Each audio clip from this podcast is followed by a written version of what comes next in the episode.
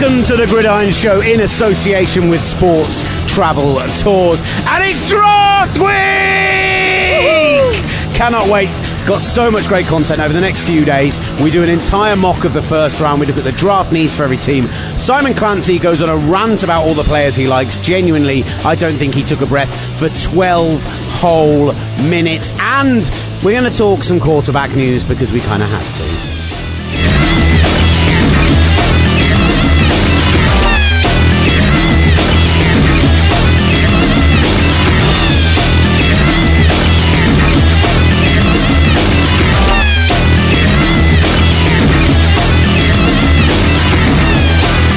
Welcome and hello to the Gridiron Show in association with Sports Travel Tours.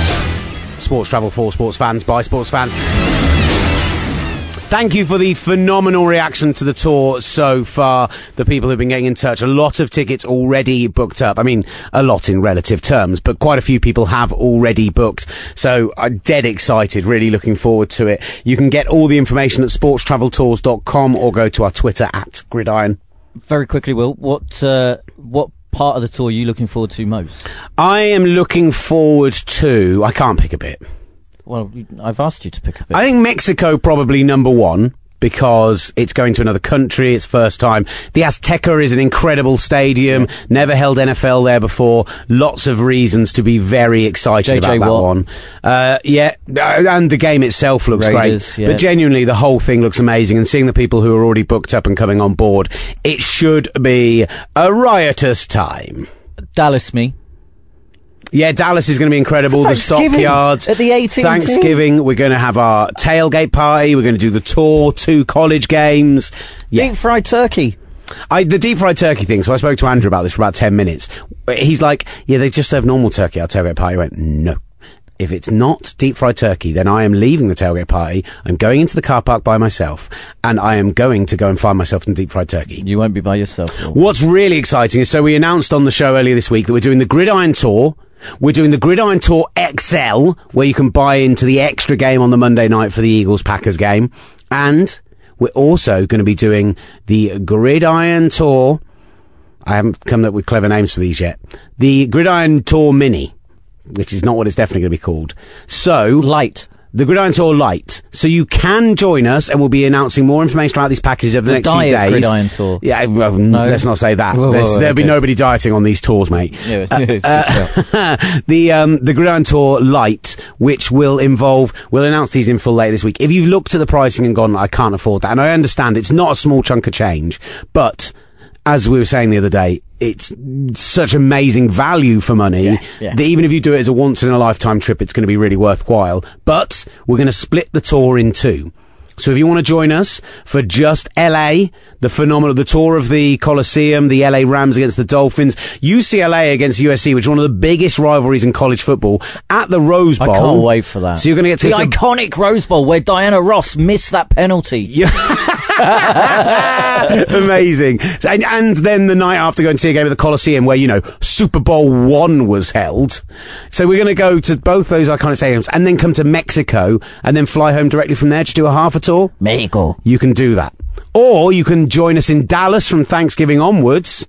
Or the when the day before Thanksgiving onwards, and just do Dallas and New York, or Dallas, New York, and Philly, and we're going to do another smaller version of the tour like that. So if you couldn't afford the full thing, we are going to do light versions, so you can still get out there, still join us for parts of it. It's definitely going to be well worth. Oh yeah, can't wait. Can't wait. Uh, but it's draft week. Draft week. Uh, should we record? Like, basically, I was I got on the line with Simon Clancy and Matt Sherry earlier today for two and a half hours. whilst I was working. It was it was actually torture because all I had to do was look over uh, past my uh, producer, and there's a little box which shows you where all of the ISDN lines are connected. and I looked over, and this little red light was on line ten, and I knew that was my buddies without me. Oh, mate, that's horrible. I know. But for two and a half hours, we spoke. We went through the whole first round. Matt Sherry's done a mock draft. We did the whole first round. We went through every pick, picked it apart, looked Whoa, at whoa, whoa. needs. Does he know about my San Diego Charger, Chargers stuff? Don't worry, we will make sure that you make the San Diego Chargers pick in just a moment. Okay, fine. Uh, it's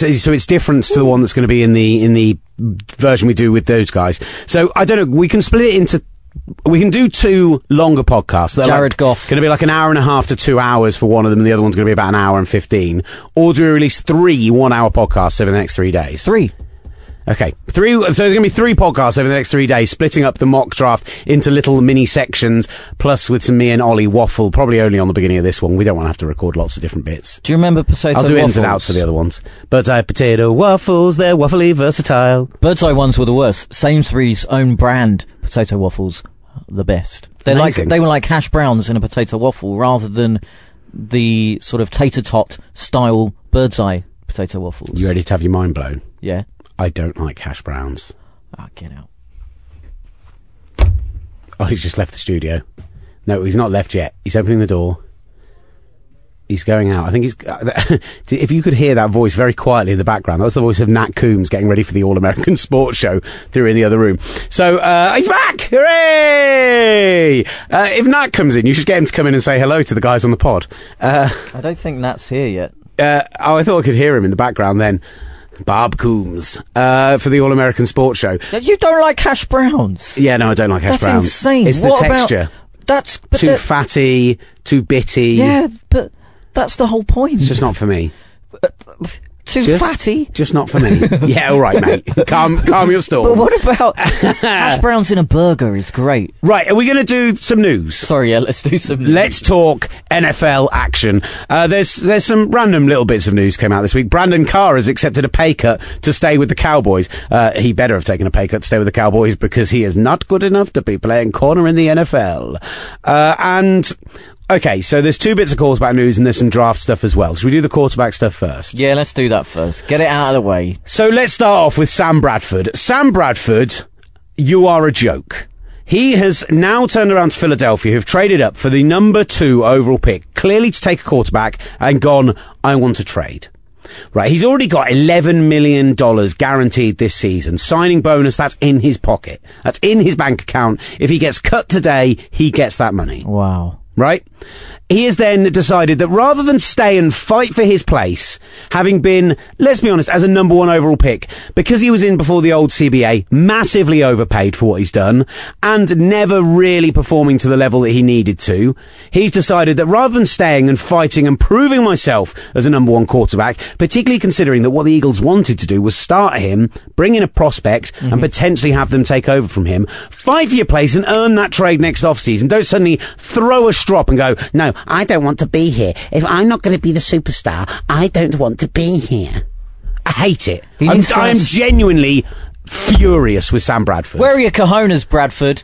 Where are they? Just because we're going to Mexico, mate, doesn't mean you can start throwing around words like cojones. Well, I can say that, and I have said it. He needs to buck his ideas up because that's a disgrace. Have you have you listened just out of interest to the last podcast that we did? No. I didn't think you might have done. Uh, Have you slagged Because it was like again? yesterday. Uh, not properly slagged you off, but Andrew Hill did reveal to us that during our Mexico section of the trip, we are getting a Mexican tour guide for the entire time we're there. So we've got someone that speaks Spanish. And I said, that's going to be really useful because otherwise we're going to have to deal with Ollie pretending he speaks Spanish for two days. I don't. I can't speak Spanish. I would be speaking Portuguese. but you're going to be correcting everyone's pronunciation anyway. oh yeah, of course. Uh, yeah, which I thought was quite funny. But anyway, Sam Bradford, you're a joke. That's all I really wanted to say. Yeah, carry on. Uh, I hope he's out of the league in two years' time, if not now. Wow, that that escalated quickly. the the other the other bit the other bit of news. Go on. Do we have to talk about it? I mean, I guess we kind of have to. Yeah. I mean, shall we illustrate it with a piece of audio? Yeah, let me let me explain to you why this piece of news why this piece of news does not matter. If there are for two reasons. The first one is at the Cardinals, home to the Dolphins, home to the Texans, home to the Bills. Oh, we're not talking about the Johnny Manziel news. Good. Thank you. you could start with literally a paper mache figure under centre and win two, if not three, of those games. Right? Secondly, if this man has aligned himself with you, you deserve to be banned for an entire season, not just four games. Well, I want to thank you. First of all, let's start by saying, leave Tom Brady alone. Leave him alone. Leave him alone. He's a great guy. It's enough. It's enough. Off Trump. If he says he's a great guy, then you need to put some serious consideration into whether or not. I mean, you should never want that man in your corner. And I'm sick of this. And the fact is, is, is there is still one more route of appeal for this. Uh, there's still a good chance he's going to appear. Just by the way, if you've been living under a rock, Tom Brady has been resuspended for the next four games. The Court of Appeal overturned it. I didn't want to have to go even go into that much detail. Have you seen that uh, uh, Roger Goodell has done a, an interview with uh, Bloomberg TV? Right. And he's very happy that uh, this was overturned, and he thinks that it's uh, that the person that's running uh, discipline uh, in the NFL needs to be someone f- with a football background. Uh, and not be someone that's not from a football background, basically. Uh, in other words, he should be the one that should be deciding all of this. He's got his way. There is still a way to fight the decision one last time. They're probably going to do it. It's boring. I'm annoyed with it. Just take the lumps. Take the four games. Know that the Patriots will probably still go on a Super Bowl run, and let's all move on with our lives. Fine. Great. Uh, it's lying season. It's the NFL draft week. The number of news stories this week I wish I had the wind effect which ready uh, the number of you could have just done it with your mouth. The number of stories around this week which are utter nonsense, uh, that are bluster and rubbish and just mean nothing. And if we talk about them now, if we look back on this in six months' time, will be worth zero. I've got a is proposal. insurmountable. You throw a few of them at me, and I'll either say bluster, rubbish, or ooh. Spielman. Rick Spielman, that is GM of the Minnesota Vikings. The Vikings are not honed in on a receiver with the number 23 pick. Rubbish. Excellent. Chargers considering taking Ronnie Stanley at number three. There's this story suddenly that Laremy Tunsil is dropping down draft boards uh, randomly in the final week, and that Ronnie Stanley's moving above him. That is rubbish. The New Orleans Saints might trade up to take Paxton Lynch. Ah, bluster. That's bluster. What they want is for the Bills or the Jets or one of those teams to go. We're going to have to move up to twelve. We're going to have to. We're going to have to offer the Saints a load of stuff to move up there to get the, the third quarterback who shouldn't be being taken to like pick 28, 29 or something like that. Exactly. That's it's bluster. I like this gauge. This is interesting. I like it. What else hit is me, there? Hit me with another one. Have you disagreed with I, I any saw that- up to five quarterbacks could be taken in the first round. That was one I saw today. Ah, I mean, that's a combination of rubbish and bluster. Blustish. R- Rubster. that was your nickname in school, wasn't it, buddy? No, that was uh, Russell Hargreaves' nickname. Um, I would say, uh, yeah, I, I, I, it's more bluster. More and more news is coming up about the idea that Ezekiel Elliott might go to uh, the Cowboys. Um, I think they need more things on defense, so I think that's bluster. Desperate for pass rush. Absolutely desperate. I think Bosa or Jack or someone like that is is nailed on. If he, if they or even Jalen Ramsey. Jalen- You need help in the backfield. Well, well, I mean, I don't. Uh, I don't want to give anything away, but I don't think Jalen Ramsey will be dropping. All right, far. well let's let's do this. Let's get into this. So we're about to go through Matt Sherry's mock draft, but let's be honest, no one cares who he picks with the Chargers at number three.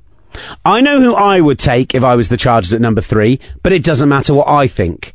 Do you know what? It doesn't even matter what the likes of Tom Telesco thinks. It really doesn't matter what anyone in the city of San Diego thinks. There's only one man that it matters for. And that is Ollie Hunter. If you've only started listening to the podcast this year, you won't be aware of Ollie Hunter's phenomenal history with the San Diego Chargers drafting. Ollie, since we started doing mock drafts three years ago, four years ago. this is the fourth year. Yes, there we go. So four years ago, three years ago. I can't do maths anymore. Anyway, Turn the music up.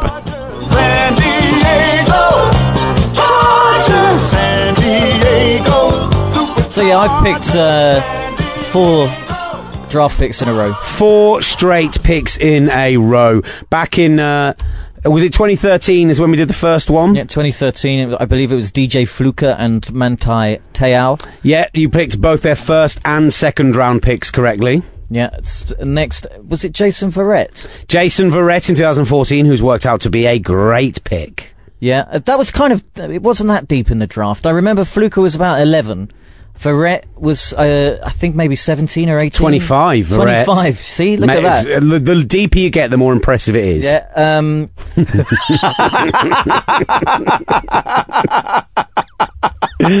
That's what she said.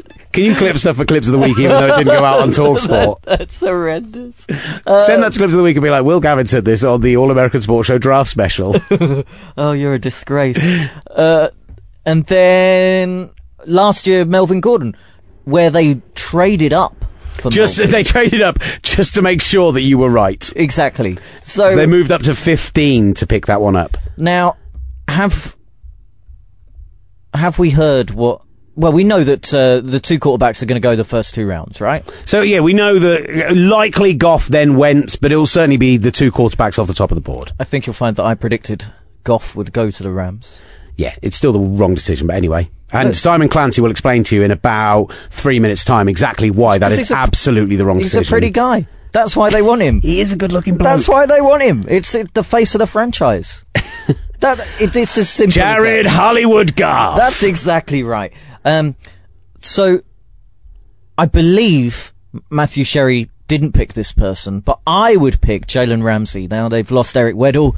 Uh, they are extremely thin. Oh yeah, he is a wonderful looking man. Uh, thanks for showing me that, Will.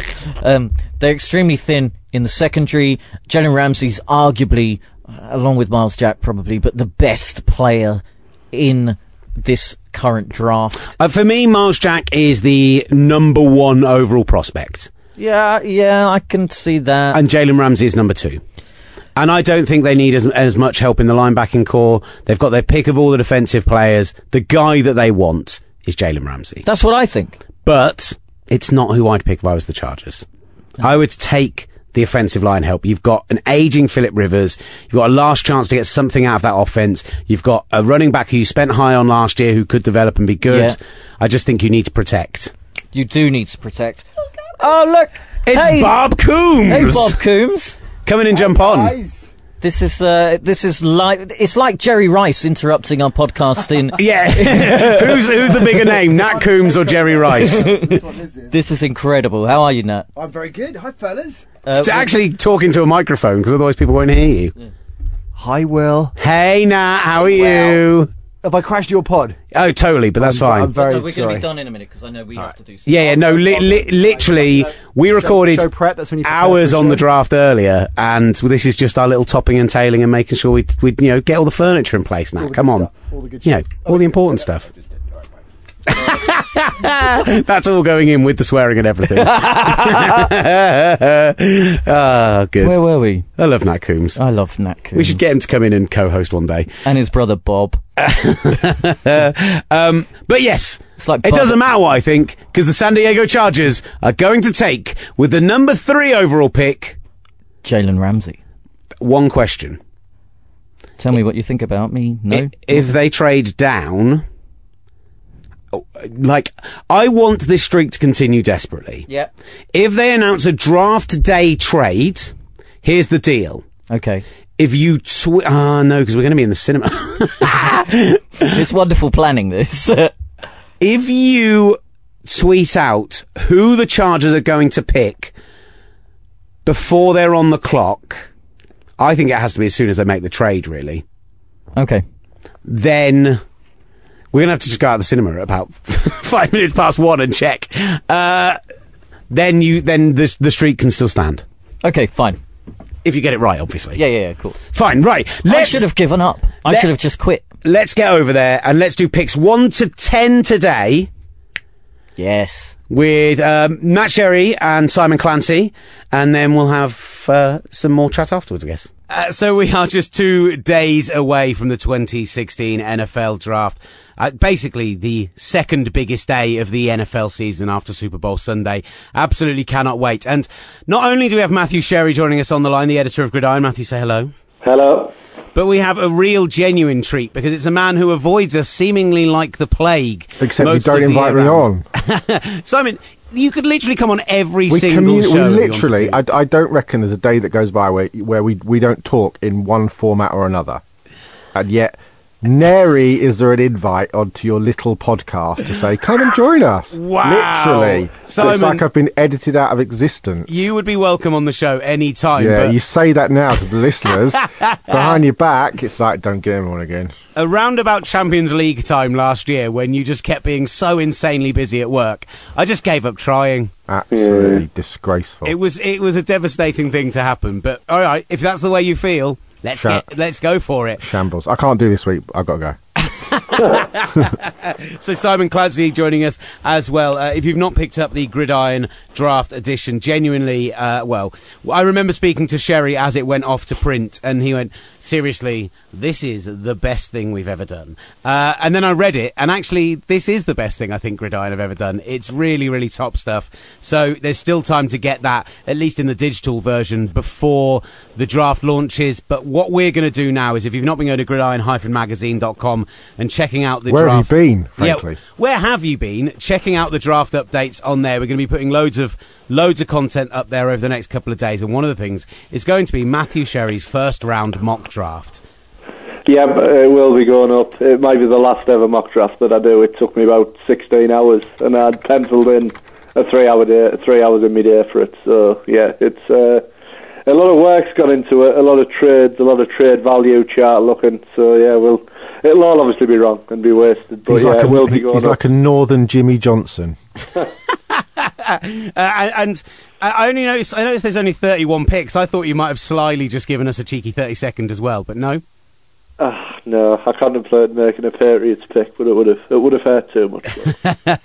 So what we're going to do, we're going to go through this mock draft. We're going to talk about each team, what their needs are. Simon Clancy's going to tell us why we're entirely wrong about who we think they should pick, and it should be some small school guy from you know Southern Carolina State who deserves a first round grade, even though he only played eight snaps in college or something. Uh, Come on. that's how it normally works, isn't it? Usually. Uh, so uh, let's kick off at the top, and obviously the top end. uh, The reason it's great we've waited. to do the Javon mock draft Hargrave is the South. Carolina State guy this year who should be in the first round, just for the record. That's why I picked South Carolina State because I love his story and he's someone whom we might talk about a little bit later. But uh, the huge trade, the reason it's good we're doing the mock draft now, the huge trades at the very top of the first round mean we are expecting a quarterback to go one and two. The Los Angeles Rams are now picking at number one. Uh, other than quarterback, they still need a wide receiver, probably some help at at centre and along the interior of that offensive line. Uh, defensive back, particularly after uh, they lost players in free agency this year. But I think it's no surprise to say, Matt Sherry, that I imagine that you've taken a quarterback at that position. uh, no, I've actually taken Ezekiel Elliott. The Todd Gurley Ezekiel Elliott one-two punch was just too much to give up. It was. Um, no, I've I've obviously taken Jared Goff, and I'll be interested to know Simon's thoughts because certainly when we when we did the draft issue, he, he had Goff rated uh, really low, maybe in the 30s. So 31, I think. So uh, 30, 31. yeah, I had 31 in mind. So it'll be interesting to see. Well, interested to hear your thoughts now and whether you've watched any more tape and you, you think he should be up, or whether you, you do think he's been massively Well, overdrafted. look, look, let's here's here's what we'll do because we know that it's going to be a quarterback at one or two. The Eagles have also moved up. We know that they need uh, offensive line help. They probably need a pass rusher. They probably need a, a starting running back. But they've moved up. It looks like they're going to take a quarterback as well. And from what we understand, it's going to be Goff one, Wentz two. That very much could change. Vanilla or chocolate. Who knows which way it's going to go? So let's just use this as an opportunity to talk about those two quarterbacks, the fit at those two locations, and who you two like more of those. Well, I prefer I prefer Wentz, but he, he comes with he comes with issues, and we kind of know what the issues are. In that he takes a lot of risks. He comes from a small school program. He was injured at you know had broken wrist last season. He missed seven or eight games, so the the sample size isn't particularly large. You know, the players that he's gone up against in terms of the cornerback talent. You know, this is not these are not SEC corners. He's gone, you know, he's not played against the Vernon Hargreaves and the Carl Fullers and the Kivari Russells and uh, and these kind of players. He has not played against that elite level talent. He has not played against a Jalen Ramsey. He has not played against a Patrick Peterson. They would be the concerns about about Wentz. But I know that you know from from scout chatter is that every team that's had him on the board thinks he's a borderline genius. He scored 40 in the Wonderlic, which you, you take either way, but there's a reason that teams invest multi-million pounds in the draft and do this test. You know, he is off the charts mentally. I know that Andy Benoit of Monday Morning Quarterback, uh, and I kind of know Kalyn Kahler and and, uh, and Robert Klemko a little bit from there, and they were saying that Benoit came away and having spoken to a number of people thought that he was more NFL ready in terms of his understanding of the systems than Andrew Luck was, which is is some statement. But you know, I, I, uh, and as, just to preface that, I got to chat to Andy Benoit in at the Super Bowl this year because I Yeah. love the MMQB podcast, Yeah, me too. particularly his content on it. And chatting to him at the Super Bowl this year, that guy knows a ludicrous amount about Yeah. football. So if he's saying that, then I, I, I back that as, a, you know, as an opinion. To me, he gets away with things in that kind of Missouri Valley League that you're not going to get away with in the SEC. You're not going to get away with in the, in those big conferences, and you're not going to get away with in the NFL. You know, I watched um, I watched him play uh, a game last week because there's a cornerback called DeAndre. Um, I can't even think of his second name now because it's just completely gone. It's been one of those days. Um, and I was watching the cornerback, and there were times when Wentz made throws you just thought, I, I have no clue why you made that throw. But what I like about him is that he bounce he has this kind of bounce back ability in that he has no memory. So to be a good cornerback in the NFL, you have no memory because if you get beat, you can't spend the next five plays worrying about the fact that you just got burned for 60 yards. You literally have to turn around and you know memory erase. Uh, and that's what he does. He will throw an ill-advised pass into a tight window, but it will not affect him. He will not be checking down. He will not. So I, I like the courage that he shows.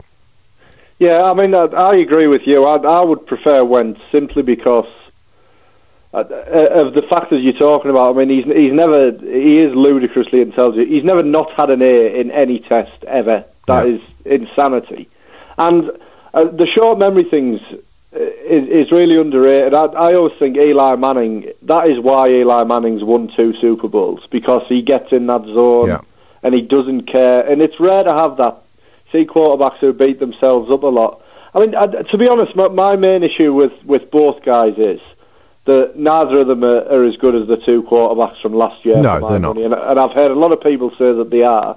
I don't think that they are. I don't think that the that the. I'm amazed that they're, they're going to go one and two. Really, Yeah. I, I know it happens, and I think they've been overhyped in comparison to last Yeah. year's quarterbacks. And I think there's a lot to like with both, but I, I felt a lot surer in both guys last year being successful in the NFL than I do these two guys. And I mean, the sample size isn't just small with Wentz; it is ludicrously It's small tiny. It's tiny. at, at, a, at, a, at a lower level. And, and I look at when the Patriots drafted Jimmy Garoppolo in the second round a couple of years ago and just wonder where he might have gone in, in this draft because it seems that having gone through those years where E.J. Manuel was the only first round guy, that GMs were, were learning that you, you can't just draft guys in the first round because the quarterbacks. Now, I I think we're now moving back the other way, and I think Paxton Lynch will go in round one. I think Connor Cook will slip into round one, and I wouldn't be surprised, most ridiculously of all, if Christian Hackenberg was drafted in round one. Which You say would that about Hackenberg though, and go back to that first year at Penn State, uh, uh, and he looked like a kid that was going to be uh, a first overall pick. Now I know he had, I agree- I agree know he had that. bad seasons subsequent to that, but systematically, I think if you get Hackenberg in the right system, because he has he is a premier quarterback talent that could be as talented as any of them. He's got the arm, he's got the body, he's a competitor, but uh, in terms of the production, yeah, under James Franklin, it just didn't. Uh, he had some issues with Franklin. He had some, you know, I ju- there were some issues. I just think that there's something there that's worth salvaging. Yeah, and I think, I- I, I think him in the right interestingly as well with Hackenberg is that I think there is football intelligence there. He Absolutely. comes he comes from a football lineage. He clearly does understand the game and and as, you know he's had a football in his hand since he was uh, four months old or something. But he.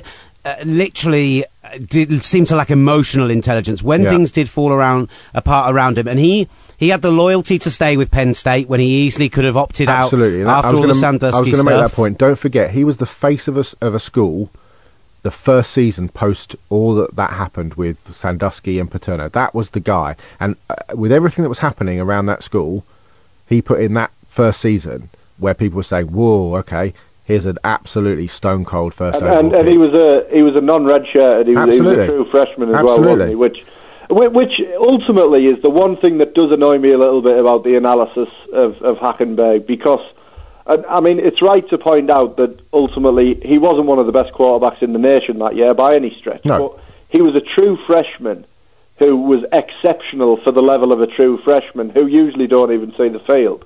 The problem is that the next two years were, were just didn't ever improve on that level, and you wanted them to. But I do agree with you. I mean, it, it would have been great to see what would have happened with Bill O'Brien there for another Absolutely. two I mean, people say, oh, where's the production? Where's the production? Look, this is a junior who started 38, 40 games. Yeah. I think he won 21, 22 games. People don't necessarily say the same thing about about Goff. Where's the production? Where's it? Well, this is a kid that essentially compiled a 14 and 23 record at Cal, 37 starts. Four, so you talk about the production with Hacker. Now, I'm not saying that Hackenberg is Goff and vice versa.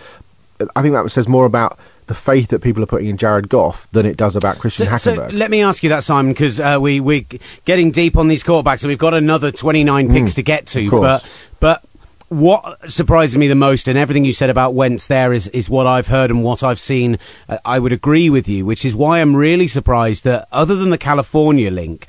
For me, with the Rams, he seems to fit their system and the fact they're going to be run first. They've got that big, powerful offensive line, Yeah. bruisers up front. I think it feels more like he's the guy who would sit behind there and be more suited to their scheme. But they seem pretty determined to go Goff unless it's all bluster. Well, Goff, Goff is accurate, you know, but they don't don't forget there's a lot of false production in that offense. It's a, it's a dink and dunk offense, that Cal offense. You know, there's uh, uh, and he's very accurate in, that sense. So actually, that fits what they have. And you look at the the perimeter talent in terms of wide receivers. What what do they have? They have that dink and dunk. You know, they obviously have the superstar running back in in, Todd Gurley, but. You know, their number one receiver is um, the the kid that was at Tennessee, who's got all the off-field problems, whose name completely escapes me again. Um, they have the kid that they drafted, moved up to draft for uh, six, uh, the the little fella. Tavon Austin. Tavon Austin. It's Dinkin. Sorry, I'm- it's just. I'm enjoying- Hillsborough. I- I'm- sorry, it's Hillsborough Day today. My mind is all over the place. Kenny Kenny Um, Britt's the other yeah, guy. as that's well. exactly. So you got Kenny Britt and you got you got Tavon Austin. You know, who knows what's going to happen with with that receiver core, and but they're obviously going to have to invest in that. But when you have when that I mean, is what I'm you're, feeling bad for Brian Quick right now. I'm not going to lie. yeah, but you know, Mrs. Brian Quick's mum feels bad for Brian Quick, but you know, but so I don't think he has. You know, he's very accurate. He has great feet. He has good presence in the pocket, but actually, he gets rattled by pressure. I think everything has to be perfect for Jared Goff to be a success. Do you know what I mean? Everything has to be in place. I don't think his arm is great. I, I don't know. Uh, to me, that's a. I don't know. Let's My- right, my- let's, my- let's But quarterbacks are everything. You have to have a quarterback, and you know sometimes you you, you know you have to praise that. We've we've talked about the decision. We've talked about the decision to move up on the show already a number of Yeah. times, and for me, the big thing this year is what the Rams paid to get from fifteen to one. If you wanted to do that to get from fifteen to one in the year where the top two were Mariota uh, and, and were Winston, or the year when it was Luck and RG three, I think you're paying three times what the Rams paid. Yeah, this at year. least at least you, uh, four first round picks. Yeah, You know, so pa- I think an interesting argument is pound for pound are Goff, Wentz, Lynch, and let's say Connor Cook better long term in five years' time than say Jacoby Brissett, Kevin Hogan, Christian Hackenberg, and Cardale Jones. I don't know that you could say for definitively that the first four are going to be better than the second four in terms of whether or not they'll have had it. You know, I'm not saying that any of those last four are going to turn out to be anything special, but there could be a Ryan Fitzpatrick in there, there could be a Tyrod Taylor in there, and there might not be a Cam Newton or a Eli Manning or a Tom Brady in those first four. And I think I- I that's love- quite an interesting.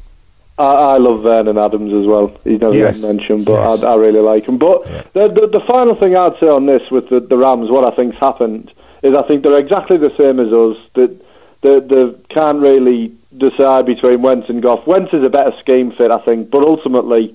Like us, the sample size with Wentz is so small that you can't guarantee that you're going to be able to play him immediately. They want a, a quarterback that they can play this year that is going to be better than Case Keenum, and, Yeah. and I think they think that Goff is that guy. So I think it's a very short-term look because they know if that doesn't work out, they're not going to be in jobs next year. Absolutely. Deiondre' Hall was that cornerback uh, for Northern Iowa that I watched earlier on. Good stuff. Right, let's let's move on and start working our way down, and let's not get too deep on positions when we're talking about these next few teams because we will be talking about the other players at those positions coming up quite shortly. Uh, with the San Diego Chargers, I love this pick, Matt. You've gone ahead and taken Laremy Tunsil. He was seen as the number one overall in the draft for a very long time. Uh, in terms of, I mean, I'm not going to pretend like I'm a guy who can rate offensive linemen particularly highly, but for what it does for the team, uh, helping a now aging Philip Rivers to stay on his feet. Uh, Keenan Allen had a bit of a downturn. I'd really like to see him get more opportunities. Last couple of seasons, if not the very last season, out of Antonio Gates as well. Protecting Rivers, even though I think they need some help on the defensive line at safety as well with Eric Weddle. Maybe Jalen Ramsey was a consideration, but keep Rivers on his feet. Give them the premier left tackle. No problem with that whatsoever.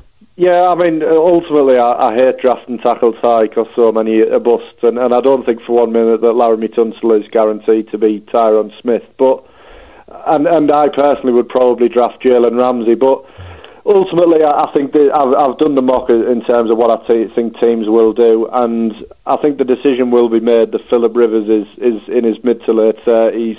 Their only chance is to keep him upright, so you try and draft what you think is the best left tackle available. I, I personally love Jack Conklin as the mm. as the lineman who I would pick wh- anywhere because I I love his production. We will get to we'll get to Conklin in a minute. I have thoughts on him as well. We'll get to him in a minute. Let's stick with this for now. But yeah, Tunsil Tunsil is the pick here. I, I do think that's who the charge will take, and, and that's what I thought. I'm going to keep rolling if that's all right with you, Simon, because I think there are more interesting picks to come. No worries. The next, there are two in these next few picks. Uh, and in fact, I think the next four picks are huge to what the rest of the first round's going to look like in general. Starting off with the Cowboys. Um, I totally understand what Matt Sherry has done here, and it feels like a very Jerry Jones pick. With the number four overall pick, you have taken Ezekiel Elliott, the running back. I have. Now- yeah, I'm, I, I, the Cowboys are probably the only team I'd advocate taking a, a running back in the top ten. But I just think Ezekiel Elliott makes them so much better and is so useful to that team in this situation with Romo and trying to do what they did two years ago that it makes sense. And I also think he's one of the, the five safest guys in the draft. In I that. think I think Matt makes a very interesting point in that I don't think any other team would take a back like that other than Dallas because it fits so perfectly with that offensive line, with Romo, with the receivers, and because of everything that he brings. I don't think he's a transcendent talent. I don't think he's a generational talent. He's not Todd Gurley. It's not Adrian Peterson we're talking about. He's good, but he's not that good. You know, he doesn't have elite breakaway speed. He is a very good running back, but he is not he is not Todd Gurley. He's not in the class Todd Gurley. But, you know, he is a good running back. He has great hands out of the backfield, and you, you can stick him in on third downs every single. Uh, he will go into the NFL as probably one of the three or four best pass protecting running backs in the NFL in his first year, and in a passing league, that's what you need. Ultimately, it's going to come down to Jerry Jones's decision. I think there is a, from what you read and what you hear, there are two schools of thought within the Dallas camp. One is Jalen Ramsey versus Joey Bosa. The other is Jerry Jones weighing up Joey Bosa versus Ezekiel Elliott, and it's Jones's ball club. Now, you, you look at all the players that are missing on that defensive line with with guys gone, with guys suspended. You know, Elliott, I mean, Bosa would, you know, would certainly help that issue. But is he anything more than an 8 to 10 sack a, a season guy? I'm not sure that he is. He's not going to be somebody who's recording 16, 18, 20 sacks a season, I don't think, because he doesn't strike me as that player. He's Justin Smith, he's not Cameron Wake in terms of those sort of things. I think Ezekiel Elliott gives you a thousand snaps from, from game one.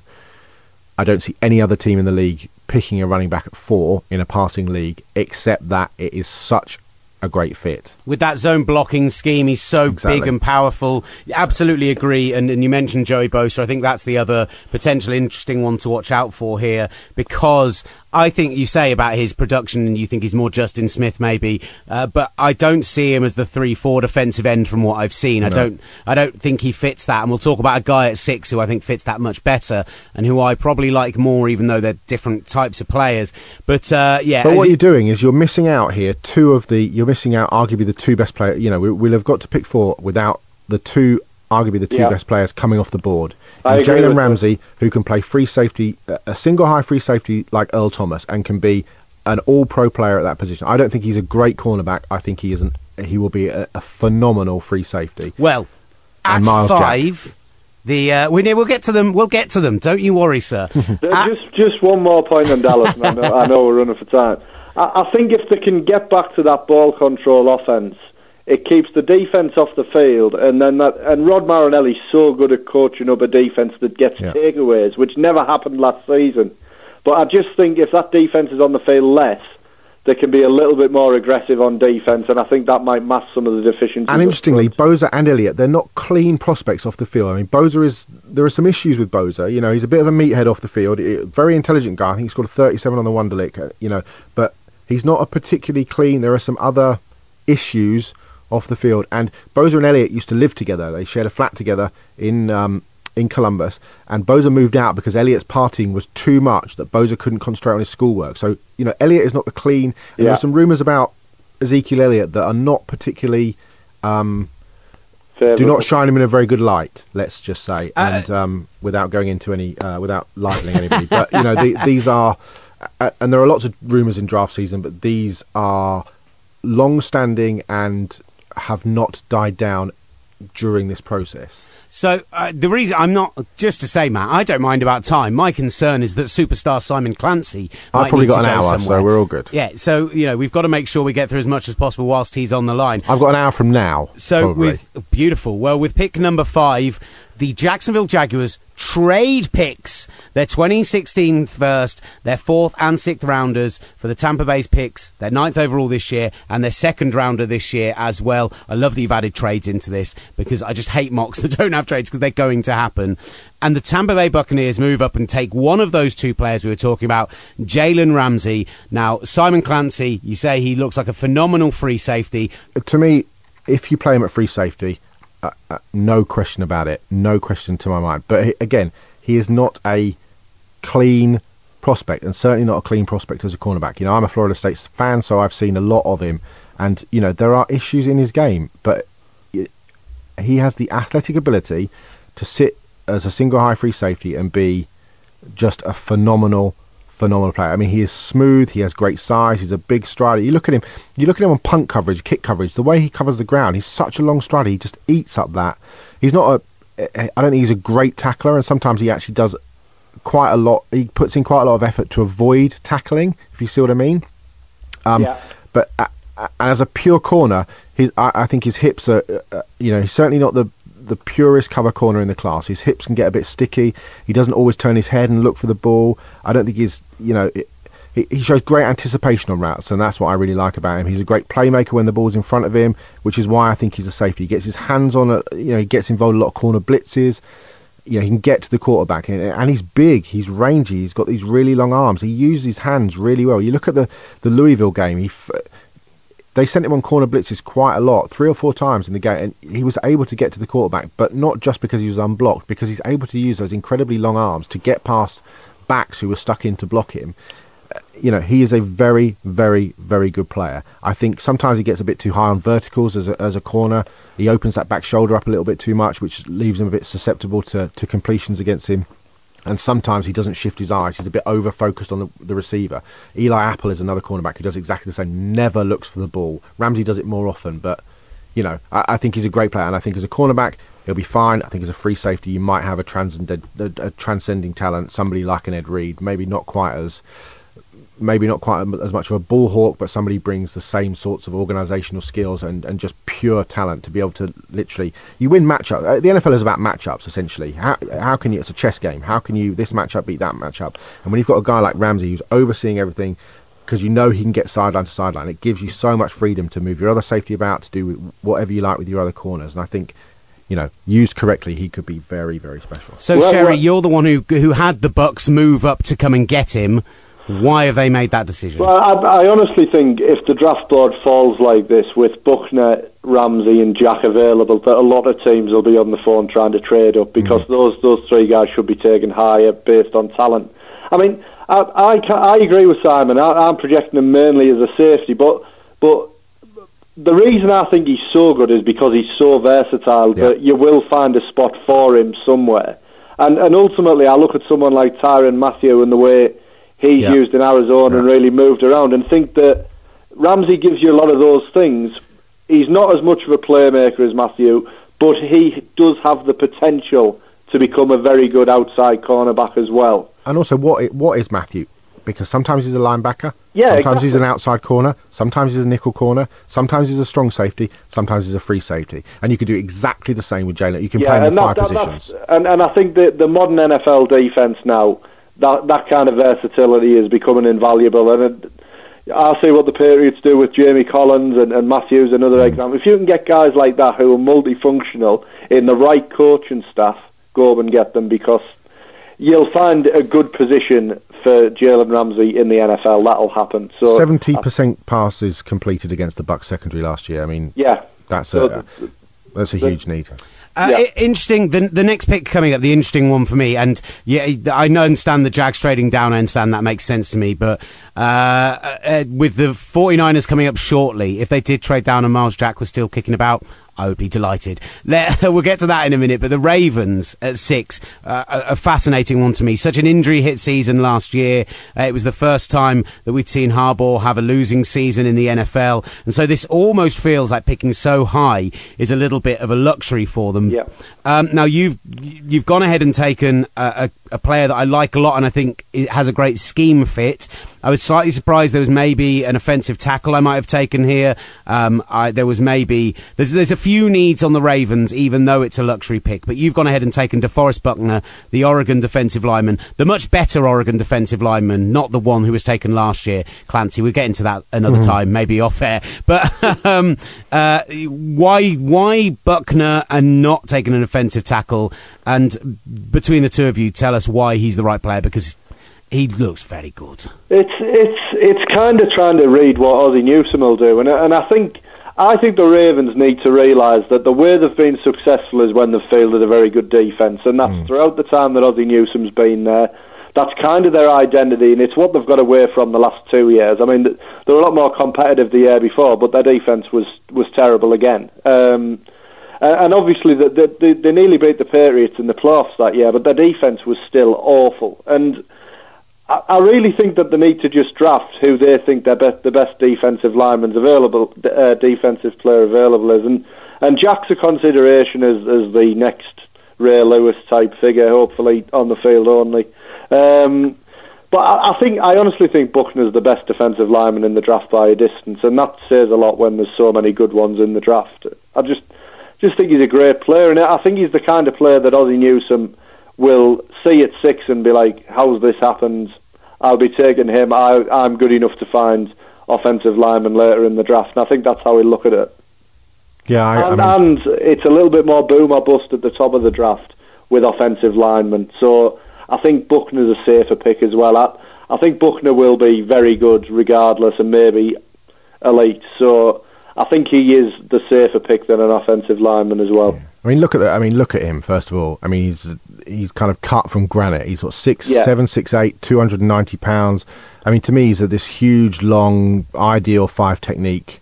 You know, three for those of you that you know, three, four defensive end. You know, one technique is a outside of one side of the centre. The three technique on the outside shoulder of the guard. The five technique on the outside shoulder of a tackle, uh, right the way up to the nine technique essentially on the outside of the tight end. Um, that to me is who he is. You know, he's strong. He can retrace on passes. He can chase things down. He's uh, uh, he's just a physical, you know, a real physical, stout defensive player, but who has much more athleticism than you'd imagine from a human being of that size. He's one of those kind of almost a kind of planet theory guy, of which there's only very few people on the you know on the planet in terms of just that size, With weight, that athletic profile. combination. That Yeah. that's exactly what he is, and you know he is um you know, I, but what's quite interesting though, and, and it goes back to the point you made earlier on about Jack Conklin. You throw on that Oregon Michigan State game, and, and Conklin played him pretty damn well in that game. You know, he's um, you know, I, I read a, a scout a couple of weeks ago. A scout said, you know, he watched the same game, and Conklin kicked his ass the whole game. And I, that's not what I saw, but I saw Conklin get. It was a good battle, wasn't No, it? it was a really good battle. It was a really good battle. It's you know, it's good when you can watch those matchups. So the the Notre Dame Clemson game where you saw Ronnie Stanley against Shaq Lawson was another. I mean, it was totally one-sided in favour of Stanley, but the, the, they're good battles, and that's when you really see the, you know, the makeup of a guy. But I, you know, I think Buckner's a, a, a really good, a really good player. I, I'm gonna. I'll talk Conklin in a little while because I love that guy. But um, this means that at number seven overall, and honestly, if it shook out like this, I haven't enjoyed a 49ers first round pick for about three years. If we got Myles Jack falling to seven, after what's happened with our defense over the last few years, the retirements of Chris Borland and Patrick Willis and Justin Smith. Uh, from what I've seen of Myles Jack, just seems like a guy who can do it all, who can cover better than a linebacker uh, I've seen at this top end in some time. And with the amount of nickel that teams play nowadays, having someone who can cover, much like we used to have with Willis and Bowman, where one would cover and one would play the more traditional middle linebacker, this just is a beautiful fit. And I love you, Matt Sherry. Yeah, I, I mean, there's, there's every chance he goes third because I'd, I'd, if you read Simon Clancy's piece in the magazine, and, and we'll put that on the website actually over the coming days for, for people who haven't got the magazine. It, it is impossible for NFL teams outside of the knee con- concerns not to fall in love with this guy and his attitude. And I just love this pick because he reminds me so much of um, of NaVorro Bowman to watch. Bowman's kind of on the way out, and he's just the perfect replacement. And and it's similar to the Ozzie Newsome thing of, of general managers going back to what's worked for them before. And, I, and I think Trent Baalke will look at this guy and think, right, I can start to rebuild this linebacking corps into to what it was with the Super Bowl run. And this guy is the absolute centerpiece of that. I mean, I, I would say that in you know if Matt if the mock draft if the mock doesn't or the main draft doesn't go the same as Matt's mock, I would say that there are teams, and I would say Atlanta and Miami. Who would go? If Jack is still on the board at this pick, that would be absolutely itching to get up into that spot. I can guarantee you. I know that Miami have given him a clean bill of health. I know there's question marks about the knee, and I think they're slightly over overblown. It's lying actually. season. This is the time it's of absolutely year. lying season. me as lion season. It's stuff absolute with me, lying to be season. honest. This kid is the cleanest prospect. You know, you know I, I'm not going to sit here and regurgitate the article, but you know, this kid is one of the cleanest prospects that I've come across. He's also one of the best prospects I've come across.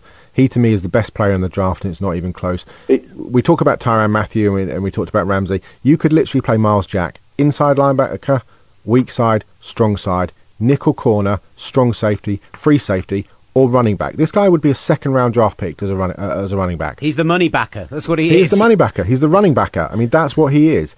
You know, and off the field, it doesn't come much better than this kid. You know, this kid was the guy who was literally watching tape, age six, of his high school games every week. He had watched tape, analysis of that. For the last six years, he's been working on his footwork as a nickel corner against two four-star recruits, one of whom's now at Auburn, one of whom is, I think, at Mississippi. I mean, this kid lives, breathes, drinks football he's such a clean kid off the field, and on it you can see how well he's been coached because his fundamentals, his technique, his hand use, the way he keeps his hands inside on the breastplate of offensive linemen, the way he jacks his knees, all those sorts of things. You know, his footwork, he's instinctive.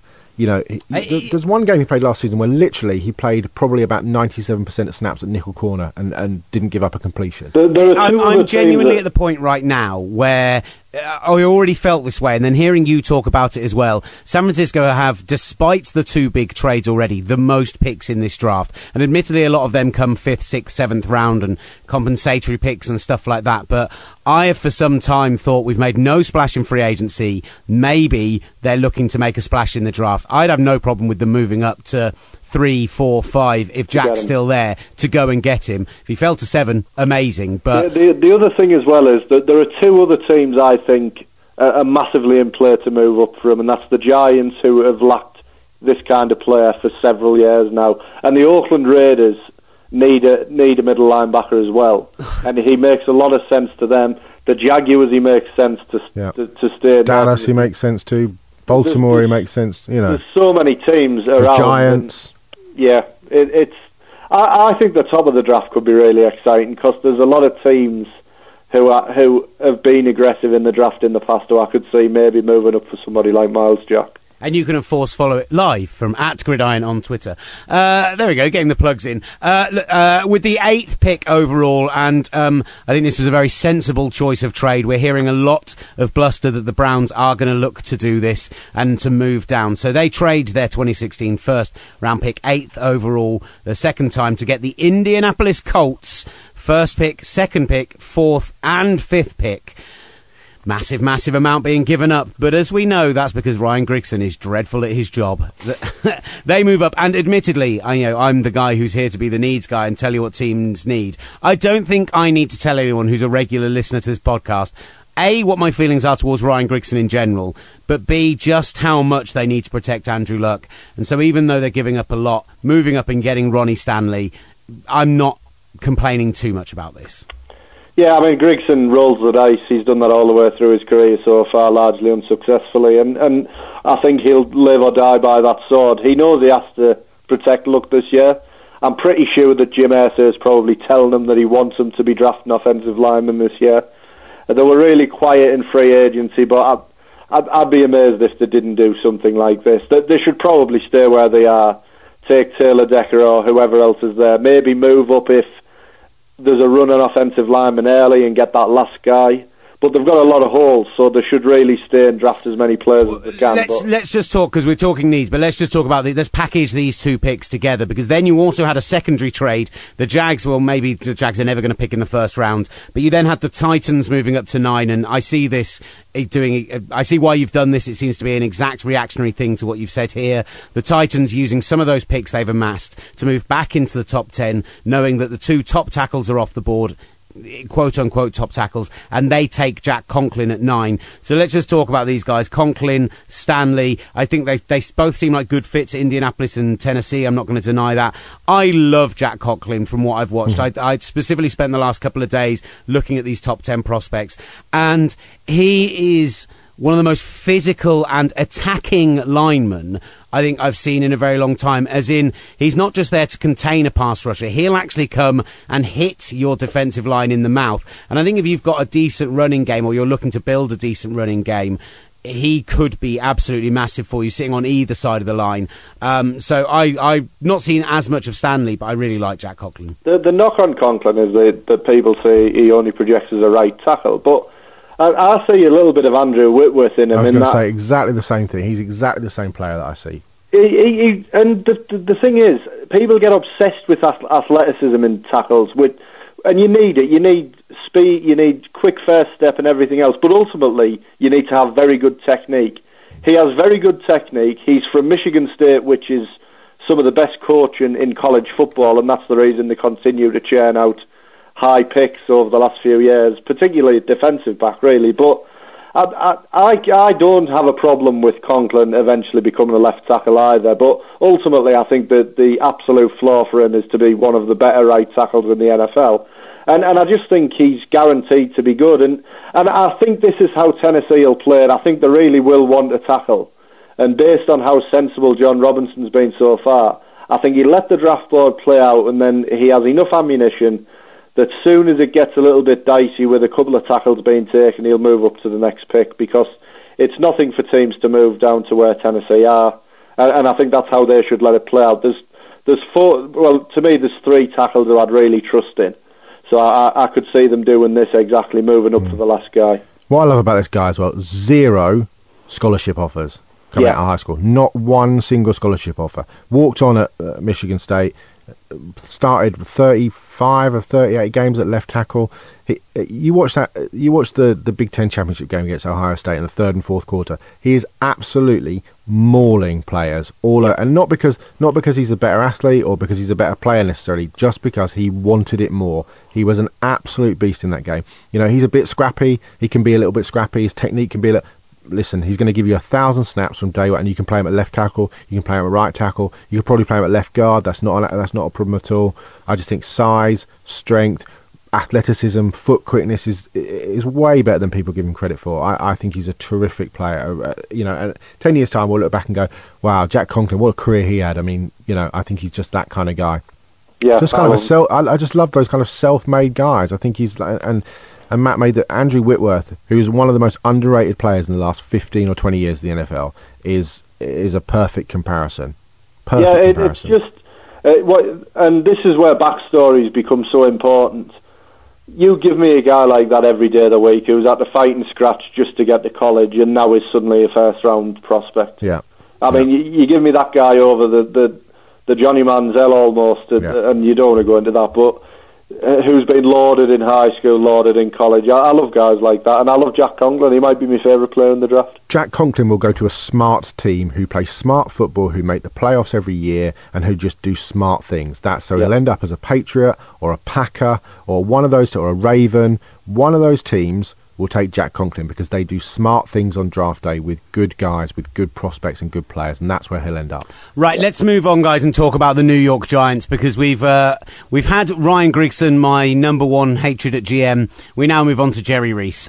Um, so many options here for them. Uh, they need help at linebacker. I think they could do with a second receiver to go opposite Odell Beckham. Uh, offensive line help continues to be an issue for them. Uh, a running back, a safety would be quite nice as well. I don't know if there's anyone you take as high as this. Uh, but as uh, Matthew has decided to go, Joey Bosa does not fall out of the top 10. I nearly thought he would do. And uh, he goes to the New York Giants. What was your thinking on bringing in a pass rusher to a team who just spent $100 billion on one of them? Well, they've only got Jason Pierre-Paul on a one-year deal, and, and that goes either way. If he if he can't play well, then you've got a pass rusher with one hand who, who isn't very good. If he's brilliant, he, he might price the Giants out of the market next year anyway. So there's a bit of succession plan thinking. The Giants generally do draft the best player available, and, and that's probably Bosa at this stage. And and ultimately, they need pass rush. I mean, you need pass rush to win in the NFL. The Giants are one of those teams who, because they've got a quarterback who can win in the playoffs, kind of need to build those pieces. Having three pass, pass rushes is not a problem in this NFL. So I, I just think that that makes the most sense. They, they generally draft the best player available, and that would be Bosa. And and with the succession plan, I think it makes a bit of sense there as well. I could easily see them taking Laquan Treadwell here. Yeah, he, uh, Treadwell would be such a great player opposite Beckham Jr. as well. All this stuff about Treadwell running a four six, and I I could not. ca- I mean, okay, it's not my job. I couldn't care less. You look, put on the tape. T- tell me Laquan Treadwell is slow. He's Yeah, not. You look at his short area quickness in the first five and ten yards off the line of scrimmage. He's phenomenal. He gets open time and time again. He gets open on short routes. He gets open on uh, intermediate routes. He gets open on deep routes. I don't care that he runs a 460. Who cares? He is as physical. I mean, look at him in the run game. He is an absolute monster on the perimeter in terms of blocking. He's an a- he will block guys into the opposing benches. He's an absolute physical freak of nature. He's got great hands. He'll high point the ball. And I'll tell you what else I love about him is that 464 or whatever, or 468 in the fourth quarter of games will become a 4-4 because he will have worn down those cornerbacks who can run a 4-3 and a 4-4 because he will have just physically outlasted them. And when you've got Odell Beckham on the outside and you've got Victor Cruz in the slot, you don't need to run a 4-3 or a 4-4. That 4-6 will be utterly, utterly immaterial because he will be a big-bodied, high-pointing receiver who will just out-beast players for four quarters. I, I just, to me, he's an absolutely phenomenal receiving talent. I- I- and and I- guess what? Jerry Rice ran a 4 7. So well, exactly. Anquan Boldin, Anquan Jarvis Boldin, Landry, he- all these guys. yeah. Larry Uh, Fitzgerald. I think Anquan Boldin's the obvious comparison because Yeah. of the big body size and the physicality as well. Uh, but yeah, the, the, it's one of those that in the right scheme, and if he's opposite Odell Beckham, who is such a burner and has all of those other skills as well, he can be used for the kind of routes where he can be more physical, where he can be crossing, where And he can be you know, Ben getting in McAdoo is an traffic. Offensive-minded guy at head coach. I'm not saying that Ben McAdoo is, you know, but you know, come on, this is uh, this is I, not I, I actually people. personally would draft Treadwell in the top ten Yeah. if I was a team, without without question. I, I love Treadwell as well. I just haven't because I'm I'm just convinced that, that all teams are going to be ridiculously put off by the 40 time, and, and I really think that'll happen. Ultimately, if Treadwell goes now, I'd love it because I think then the Bengals and the Vikings and the Texans, three teams who pick in a row, will start to get itchy feet, and one of those will move up, and the wide receiver market will, will change the face of the draft. So that would be fun. More trades, hooray! I mean, literally, the difference between him running a 4-4 and a 4-6 is now. Now that I mean, literally between the Yeah. two sayings of now. I mean, really, really, that's how you're going to define.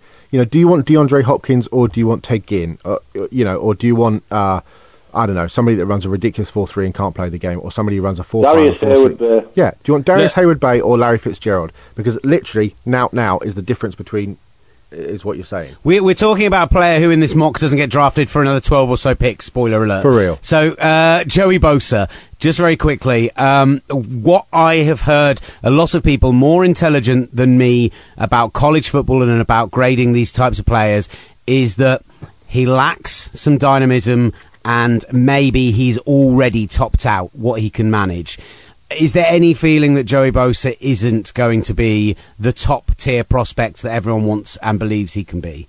I don't think he's going to be, like I said earlier, he's not going to be Cameron Wake or Von Miller. He's not. He's going to be Justin Smith. He's got great hands, great hands. I mean, the, the way he stacks and sheds sometimes is, you know, is phenomenal. The power in his hands and his arms and his forward lean. You know, one of the things I, I dislike about Shaq Lawson is that he lays on offensive tackles. The, Bosa will never do that. He, you know, he is aggressive, physical hands, the like of which you don't see very often, and he will cave in uh, you know, one side of the offensive line because of it. But he's not somebody that's going to run the arc necessarily and beat a Tyron Smith just by bending and getting around the. That's not his game. It really isn't. You know, I, I think he's just a he's got a lot of talent, a lot of upside. Who can either put his hand down or stand up. Uh, to me, he's I, I, slightly overrated. I think because he's not DeMarcus Ware, he's not Wake, he's not Miller, he's not that kind of guy. But I think he will be a consistent 10 year, 8, 10 sacks a season play the run really well. Uh, you know, decent upside, but I don't think he's going to grow into. You know, I don't think he's topped out, but I don't think his ceiling is quite as high as some of the other players in this. Yeah, in well, this I have a comparison. It's not just because they're both white, which I'm always wary of in this situation with their defence. bloody but, racist. But uh, Chris Long, you, you do Yeah. see that though, don't you? You think, oh yeah, well, of course you do. well, you- Ryan you- Kerrigan is another. Ryan Kerrigan is Yeah, a good. You know, I could see that. And, and that's ultimately what drafting is. Do you pick the guy who will be Ryan Kerrigan or Chris Long, or do you pick the guy that might be some failed pass rusher I can't think of, or Von Miller? That that's Yeah. drafting, isn't it? It's it's often that between that line and which way you go, and I, and I think that depends on which team's drafting. Absolutely. Interesting pick at 11 for the Chicago Bears. A man who uh, certainly has been moving up a lot of draft boards by the sounds of it over the last two weeks. And that's Leonard Floyd, the outside linebacker of Georgia. I I mean, if, if he's a, a good edge rusher, he's going to fit what Vic Fangio does in that 3 4. I don't know a huge amount about this guy. I'm not going to lie. I've said this already. I've been moving house. I don't know much about this draft. I'm sorry, but I've got two people on the line who know a lot about it. So I'm going to go to them. He's been moving up. A lot of people have even been talking about him maybe creeping into the top 10. Is this guy special? He could Uh, be special. He could be. This is this is kind of the other the other end of the Joey Bosa coin. Yeah, he does he things very really differently. Very Oh. different. He's a very different type of player. Yeah, I mean, uh, ultimately, a lot of this pick was, was Simon suggesting to me that, that the Bears are really high in him, from what he understands, and, and and I've read that elsewhere as well. He's he might end up going in the top ten because he's rising so fast up, up draft boards. But uh, the only concern I have slightly is Georgia's scheme Yeah. opens up a lot of pressure opportunities for for for guys rushing the passer, and I always think it's difficult to project, but. fr- From a from a standpoint of of the tools that he has, he could be really good. I mean, he is all world thin. First of all, I mean, he's 244 pounds, maxed out, rail thin, which is not going to help him. He needs to he needs work in the weight room. He needs to go to Denny's a lot. You know, he you know he does need to bulk up. But in terms of that kind of, I mean, he has a fairly unique, probably to this draft, a fairly unique kind of combo of size, athletic ability, length, arm length. I mean, he's rangy. He can track down plays sideline to sideline. He will change to, for for a guy that's what I don't know what he is, six foot five, six foot six. He changes. I tell you who he is. He's Aldon Smith. I was That's- just, this is Joe, exactly I was what just, gonna. I was Aldon just looking Smith. up what is Aldon Smith's weight in pounds, Yeah. and it's two five five. He's so Aldon Smith. He's he's a su- he's a sub package. He's a sub package pass rusher. Yeah. But with the ability to, c- uh, he will cover it, and he can cover it in a sort of a 10 to 15 yard area. He can cover pretty well. He's Aldon Smith. Is he as much of a prick as Aldon Smith? I Sorry, I think mean, so. I mean, is a- off, does he no, have off the field trouble? He's not. He he was a military academy kid, so his father's in the military. He went to Hargrave, I think. He's a um uh, he's a good kid, I think. Great. Fantastic. Uh, and uh, the fact is, they're desperate for pass rush there. This isn't a draft with a lot of good edge rush quality. Uh, whether, I mean, whether Joey Bosa felt them he could fit as an outside linebacker rather than a D end, I don't know. But he seems to be the best available. So they've drafted for a bit of a need, but no complaints. The New Orleans Saints, they've got to go defense here. Surely they've got to go defense. Uh, they could do with defensive line help, outside linebacker help, probably cornerback help. Uh, they've got theoretically a good pair of safeties if they can both stay healthy at the same time. So maybe that's the one position on the defense they don't need to draft. Surely they go defense here, Matt. They do. They get themselves well, not Shaw Lawson as I've written here. They get Shaq Lawson. um, I think this is where I might start getting tired doing this at twelve. What a good time for for that to be happening. Yeah, I mean, I, I like Shaq Lawson more than more than some do. Um, I understand there are question marks about whether he can be consistently a, a commanding pass rusher, and certainly needs to add some moves to that. But I, I just uh, what sticks out to me, and I keep saying it, is he played hard at the end of the, the year and still looked really good against good teams. Now that that stands out to me as something, and, and I and I do like him. And another guy who you can project anywhere from ten to thirty, as it is the case with everybody in the draft. But I do like this guy. I mean, it does. I I could probably improve the Saints defense, so it's not saying much. That, that he, he would, but yeah, he, he would make a lot of sense here. I, I've got Simon, I'm just wondering, do you ever buy into this idea of, well, Clemson pass rushers uh, historically never do well in the NFL? No, we just we signed Andre Branch as well, so I know what you mean. No, I mean, yeah, I mean, I don't. I, I never buy into that, uh, especially when the especially when the coaching staff change. You know what Exactly. I, mean? It's- I, I don't think that that's you know all ludicrous. linebacker all linebackers from Alabama are not you know the greatest linebackers in the world. Just as all safeties from Notre Dame, all wide receivers from where I, I I just don't think it works quite like that. But you know, what- it's quite Lawson is a very interesting prospect in that. You know, he's a, uh, like Leonard Floyd, is another Hargrave kid. Uh, he's somebody that I know the Dolphins are quite keen on. I've got some Dolphins friends who think he's great. I just do not see it. And I know Matt, Matt and I rarely disagree on a lot of this sort of thing. I just do not see it. He's not. Exp- I don't think he's particularly explosive. He's always the last off the ball at the snap. Uh, he leans on linemen too much for me. I don't think he's a particularly great athlete. I know he ran very well. People say his spark figures are great. That you know, I don't care. I just see what I see on tape. I don't think he's a particularly great pass rusher. I don't really know what he's going to do at the next level. And you got you kind of go back because you got Kevin Dodd, who's the other Clemson end, and I think it's the first time since is it 1998 when Greg Ellis and Vonnie Holliday came out of NC State together. I don't think these two are as good as those two. Uh, I, he's just a bit for me. I just don't kind of, you know, he's, he's kind of a one-year guy. He's got great, you know, he's, I don't know. I, I'm just not a huge, I'm just not a huge fan of his. And I put on that tape against Ronnie Stanley. I like Stanley, and Stanley's excellent in pass pro. He's not great as a run blocker, but he got absolutely beasted, snap after snap after snap, and it wasn't even a contest. It really wasn't. And I know he played hurt at the end of the season. I know he had 12 sacks. I know, you know, guys love him off the field. He had a very low Wonderlic score. I think it was 10 or 12. But in terms of effort, his effort apparently is phenomenal. All he does off the field, he's a great kid. He works for his first in, last out. He's that kind of guy.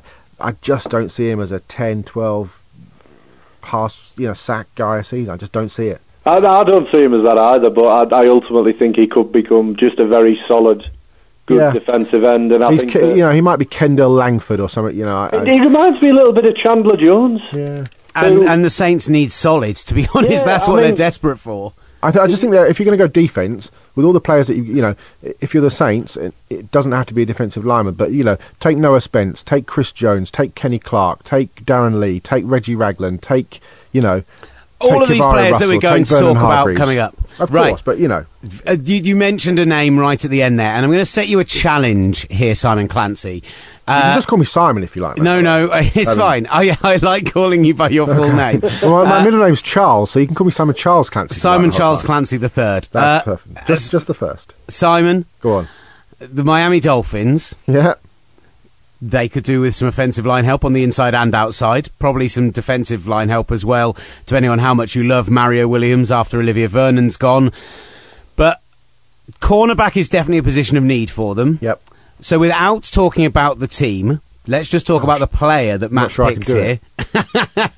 because Vernon Hargreaves is someone who, for the last probably two, three months, I've consistently heard of as being the second best cornerback in the draft. He's he's going to be the one who goes after Jalen Ramsey. And Jalen Ramsey could be a safety, and then suddenly in the last week or so, he's been falling and falling and falling on mock draft boards and what people are saying about him behind the likes of Eli Apple and behind and to even where he's in the low first, early second rather than right at the top here.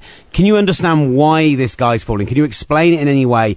And I guess you can tell us why you think he might fit the Dolphins. I think there was a process around the draft where some of the things that some of the unmentionables start to get heard about. Uh, He's a good kid, coach's son, but there are some issues around that Florida. Uh, uh, go back to the Ezekiel Elliott thing, and I'm sure if you can, you know, if you Google or you type into Twitter Vernon Hargreaves off-field issues, you'll probably come across what I'm talking about. So a good kid, but with some potential sort of, you know, nothing too worrisome, but that may worry some teams. Um, small, you know, he's five ten. He's you know, but he's ultra competitive. He's a long-term three-season starter at Florida. You know, he, he's kind of Joe Haden type. He's a quick, quick twitch athlete, quick, ti quick titch. So, try and say that. Quick twitch corner. He's got great feet. He's very physical in the run game. He is skinny you know, but and he is undersized, and if that's what the Dolphins want, you know, it looks like the Dolphins are going taller with Byron Maxwell. Um, you know, his arms aren't particularly long, but he's a good, he's just a solid player. Probably, I mean, is he an outside corner? Is he a slot corner? I don't know. I've heard, I've certainly heard some rumours that he, if if the Buccaneers stayed at eight, that he would go to the bucket at, at wherever the Buccaneers pick ten, that he could go off at the board with the Buccaneers pick around eight, nine, ten, whatever, wherever they pick. I like him. I think he's a good player he doesn't. There are other cornerbacks that I like who are not rated as highly as he is, but you know, uh, they, you know, NFL teams are seeing the full package. I, I think he's a good, not great player, but I think he's a good player, and I think he's a, you know, Vance Joseph is a the sort of guy that. You know, th- there were rumours that if we brought in Pac-Man Jones and Byron Maxwell, Maxwell would have played a lot of press on one side, and Jones would have you know, the, he has the ability to coach up two different schemes. You look at the way that Reggie Nelson and George Iloka played in the secondary for for the Bengals. They're often playing two different schemes, and uh, and often not at free safety and strong safety. There was a kind of a a mixing of the positions, if you see what I mean. Joseph is very creative around those sorts of things. So, you know, we shall see what we shall see how it plays out. I think the Dolphins ultimately should take a cornerback because of you know what's going on. There is rumours about Ezekiel Elliott. There are rumours about Myles Jack. I don't know. I just don't think you can ignore that corner position unless you're absolutely guaranteed that you're going to get a bona fide, a really good player at 42 when they pick in the second round. And I'm not sure that a Mac Alexander, a KeiVarae Russell is going to get to that point. So I think you've got to take cornerback here. I, I think the Dolphins are going to ultimately trade up, and I think it'll be I too. ridiculous because they're they're not in a position to be traded. If they trade up for Ezekiel Elliott, Mike Tannenbaum should be fired live on telly by they- Donald Trump. If they trade up for, uh, for Ezekiel Elliott to eight, if he slips to there, Well, if they with trade the up- Browns and pay more than they got for him, There's rumours that they'll trade to three to Oh. get ahead of Dallas, which uh, I mean, I like Adam Gase a lot, and you know, this, the Dolphins are my team, so every day I, you know, I keep across what's going on, and I speak to some of the journos, and you know, a lot of what he does away from the public spotlight in terms of the way he's coaching that team, the way he's dealing with the media, you know, hackneyed veterans of 25 years in the media are like, I've not been around a guy like this since I've been around. You know, these this is a Pat Riley, Don Shula type personality. I'm not saying he's going to be the same sort of coach, but in terms of alpha personality, the players apparently love him already. Those that have been around him, you talk to Lan- you hear from Landry and Tannehill and Suh. They are, you know, there's a hundred percent attendance record at the at the the workouts, the the OTAs, which has never happened in you know not as long as I can remember. So people are clearly buying in. But if they trade up to three for Ezekiel It's- Elliott, I'm done. I'm seriously, I'm done. Yeah, the, the, the, the other thing, and we're kind of going off topic on Gates. He is one of the only people I've ever heard Peyton Manning speak reverentially Hmm. about, and also one of the few men that Peyton Manning has, ever listened to as an offensive coordinator. See Gase's imprints all over that scheme when Yeah. he had that year with Manning, and Manning is so solidified, especially as he got older, in what he wanted to do and how he wanted to be running things his way. I think that suggests what kind of coach he is. But I do think Tannenbaum is. It is ludicrous if the trade up, and it's it's letting his risk taker reputation get the better of him because he's a little bit more intelligent than to make such. a I would I would deal up for. Myles Jack. I would deal up for Myles Yeah, Jack. I I, wouldn't deal up for Ezekiel Elliott. Yeah, I could understand it for Jack. I mean, I don't think they should be trading up really, No. but I Vance could Joseph, understand it Jack, for Jack. Jack in Vance Joseph's system could do an awful lot of damage. Yeah. You know that I would say that trading up to three for Ezekiel Elliott would just make me genuinely want to do self harm. Don't try at home, kids. Sorry, I was just chatting to one of my colleagues. I apologise. You Am I two that were, boring? You two were no, no. No you two I- were having a great. No I, wonder I'm never on the podcast. I'm the one who's got to listen back to this. So We've got to rattle through this because I've got 25 minutes and I'm That's right. Let's at least get through the next three, because, and then we can say we've done the first half with you here. And at 14, the tra- the traders, the, well, there we go. The Oakland Traders have raided out of this pick from 14th overall, lose a fourth rounder as well, taking the Jets' first round pick and Muhammad Wilkerson. I love this trade. Uh, as you've gone into a proper fantasy land with this sherry, and I'm thoroughly enjoying it. I, I think it all it all went too far. You notice there's no trades after 21, by which point it was 8 p.m. and I just wanted to get the thing finished. But they've had all their quarterback troubles. We don't know whether it's going to be the excitement of Ryan Fitzpatrick or Brian Hoyer under centre. Well, there's a chance it might be the Memphis quarterback, Paxton Lynch, the man with the biggest hands I have ever seen in my human life. Oh, they were compared to Olly's at the time, though.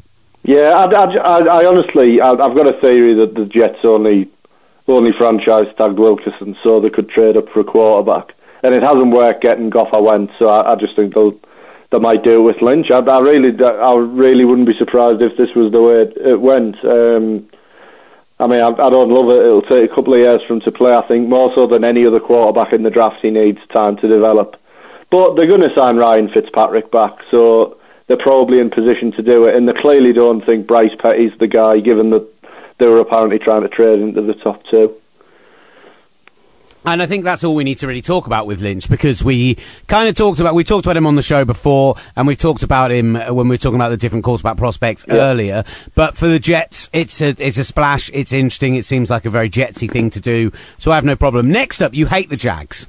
You don't want their fans to enjoy a first round pick whatsoever Fair trade, though. as they trade down for a third time in this draft. I get it. They've, they've made big splashes in free agency. They've decided they just want to accumulate some picks. The Seahawks move up and take Taylor Decker, the offensive tackle out of Ohio State. Big guy, 6'7", 3'10". Uh, the Seahawks. Let's say that the offensive line isn't an area of strength for them, as a nice way of putting it. So no problem with the fit, but Taylor Decker, I turn to you, Clancy.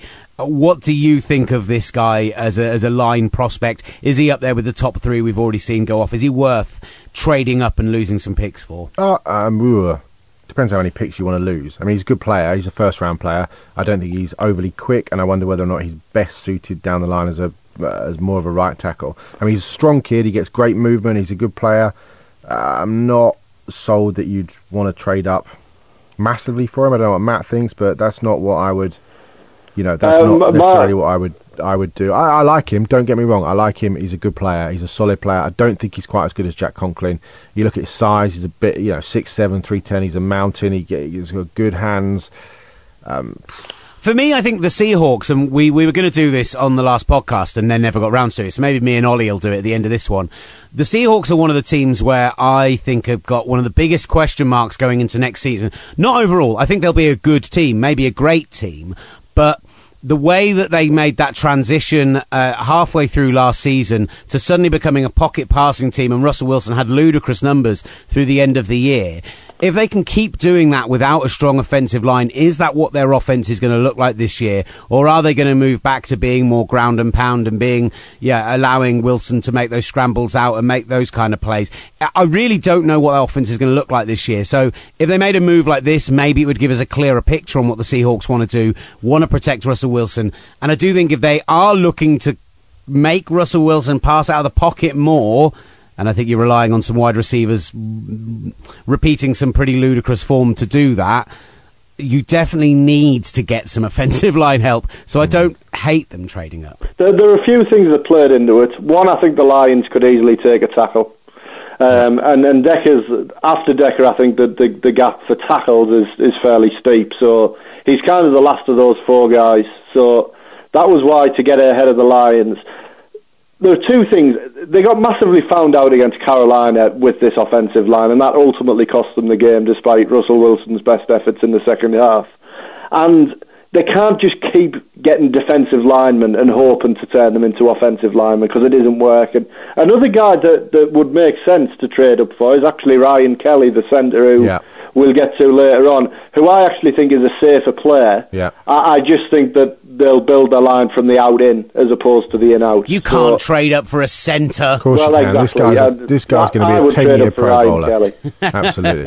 Absolutely. Uh, can we, let's uh, get on to let's finish off the first half of our first round mock draft then, kind of, because uh, the second half's obviously going to be shorter, thanks to one team not having a pick. Uh, the Detroit Lions, they do go tackle, but just a defensive tackle. Sheldon Rankins out of Louisville. They've still never replaced Suh or Fairley. I mean, they um, they replaced them, but with a man who is about 85 years old uh, from the Ravens. So they go and take Sheldon Rankins. Is this a guy who can fill in that sort of role in the middle of that Lions defense? where They've always been so good at getting pressure up the middle. I think he's a great three technique rusher. I don't. He's okay against the run. I think he's really going to help collapse that pocket in terms of pass rush.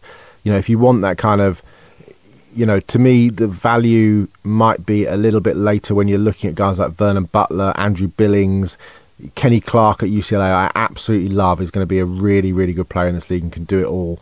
Um, Rankins is a decent player. Uh, he's a decent player. He will give you that interior pass rush, uh, which will really help when you've got guys like Ziggy Ansah coming off the edge because he will help take pressure off Ansah and ultimately lead to more sacks from him. The, the the the main thing with defensive tackles is it's almost not worth discussing them because the, the five teams are going to have Sheldon Rankins rated in five different positions Yeah. As it relates to other defensive tackles. The gaps between them are really really small. I really like Rankins. I think he is a good fit to replace some of the things that um, Suh and Fairley did, and they need to replace that. Um, you can't keep relying on the brilliant defensive coordinator whose name has escaped my mind to Teryl Austin to uh, continue to, to to patch over some some holes in that defense now. So. Yeah, I mean it, it could be any defensive tackle, but but I really like Rankins, and, and I think he's he's more solid than some of the other guys who I think uh, it's it's all about as we've said draft philosophy and whether you go for the guy who could be something and could be a lot less than that, or the guy who you think will just be a good player. And I think Rankins will be a good player. Actually, I actually really like him against the run and think he's improved massively over the last two years as a pass rusher. And I think that improvement over the last two years is makes me think he will continue to get better. Poor man's Aaron Donald. Oh, yeah, but Aaron Donald has turned into, Yeah, for my money, one of the uh, top absolutely. five defensive players in the league. That's why he's poor man's Aaron Donald. Okay, I'll Not accept rich it. man's Aaron Donald or Aaron Donald. What would a rich man's Aaron Donald be? Better than Aaron Donald. Yeah, but how much? How much Who better can knows? you How, be? it depends how much money you have. There's no such thing, is there? I'm not sure there is.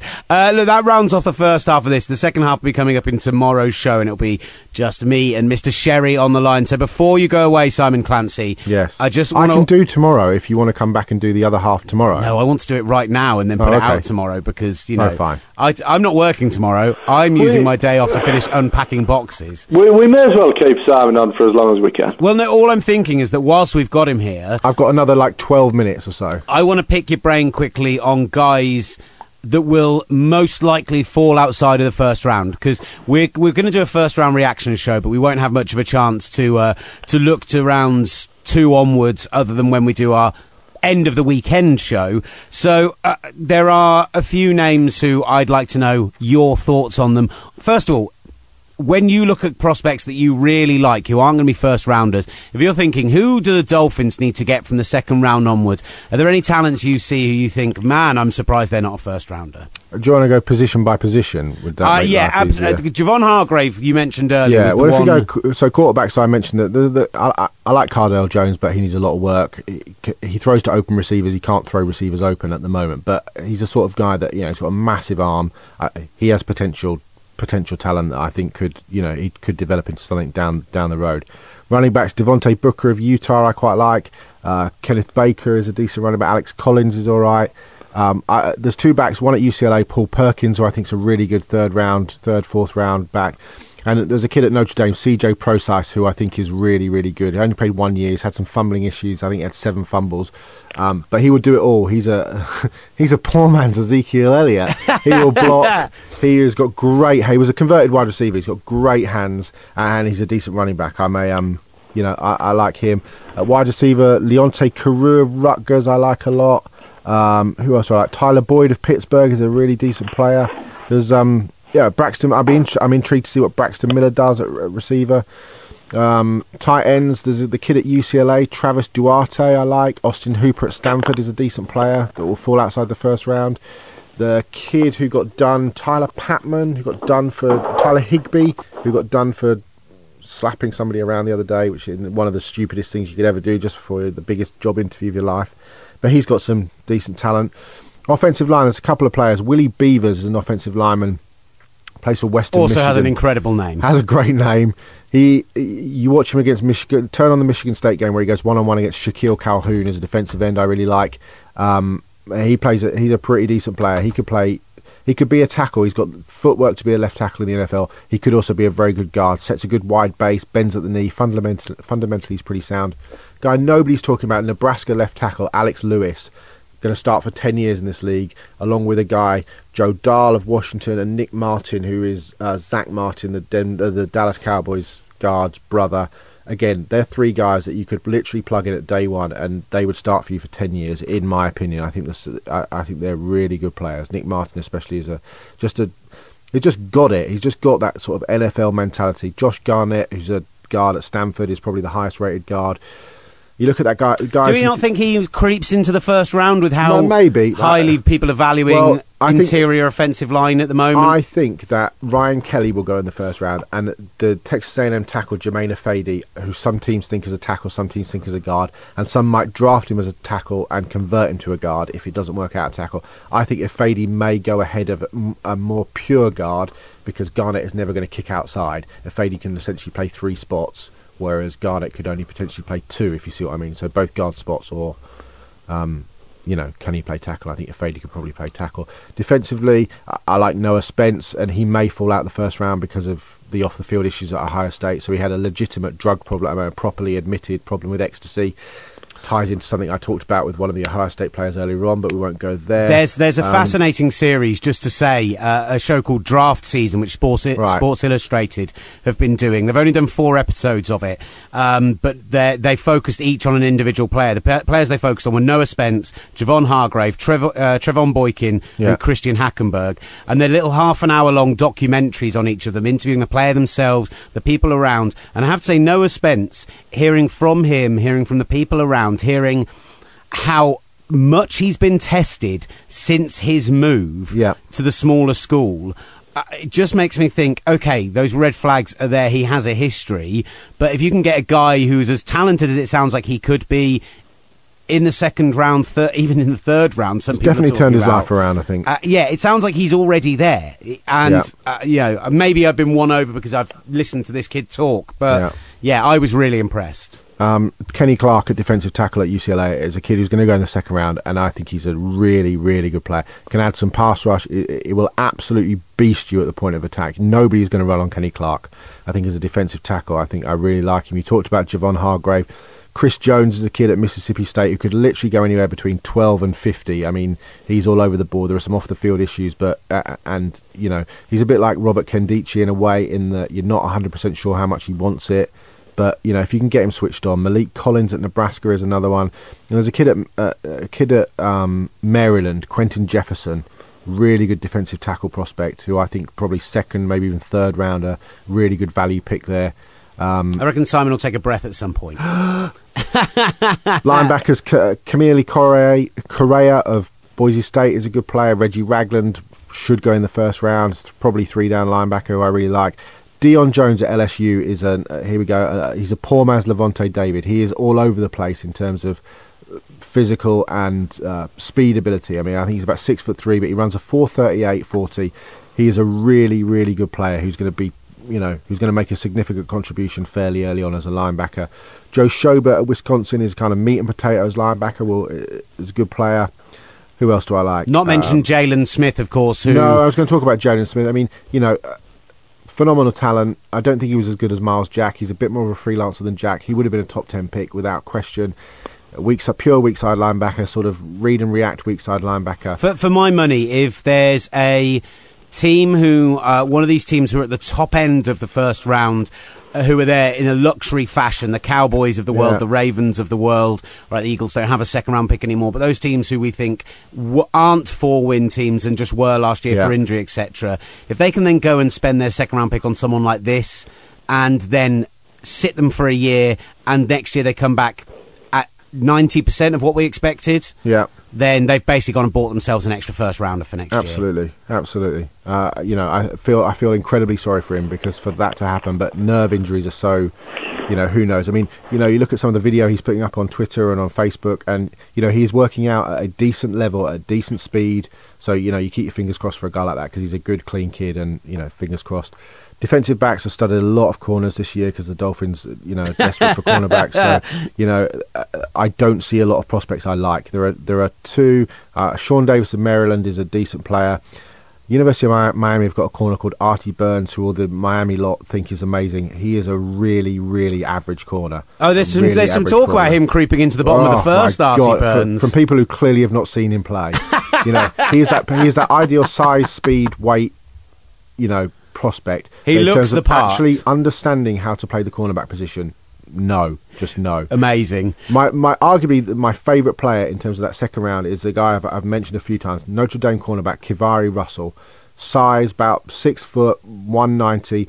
He was now he sat out two years ago because of an ap- academic issue, and then he broke his leg at the back end of last year. You watch him play Ohio State this year, and then against Purdue, but you watch the Ohio State game, uh, not Ohio State, you watch the USC game this past season. It is the best pure one-off game of a cornerback in terms of tape in a one one game that I've seen all year in terms of just understanding the position, in terms of hips, in terms of footwork, in terms of hand usage, in terms of being able to sit and trail. So, i.e., trail technique is where you just sit in behind the receiver on long routes and you're comfortable not running side by side with him, but you're comfortable enough knowing that you are can stay a yard, a yard and a half behind him, looking back for the ball, following him wherever he goes. It's those sorts of things. He's got deep speed. He will come up and absolutely rock you in the run game. And because he hasn't played so much football over the past two years, that's why he's probably a second or a third round prospect. Simon, you told us you had 12 minutes. I thought we'd talk to you for maybe another two, and you've managed to fill all 12 of those minutes single-handedly. That was very impressive. There you the, go. The reason, I I the reason I, I mentioned Javon Hargrave a couple of times was I just wanted to quickly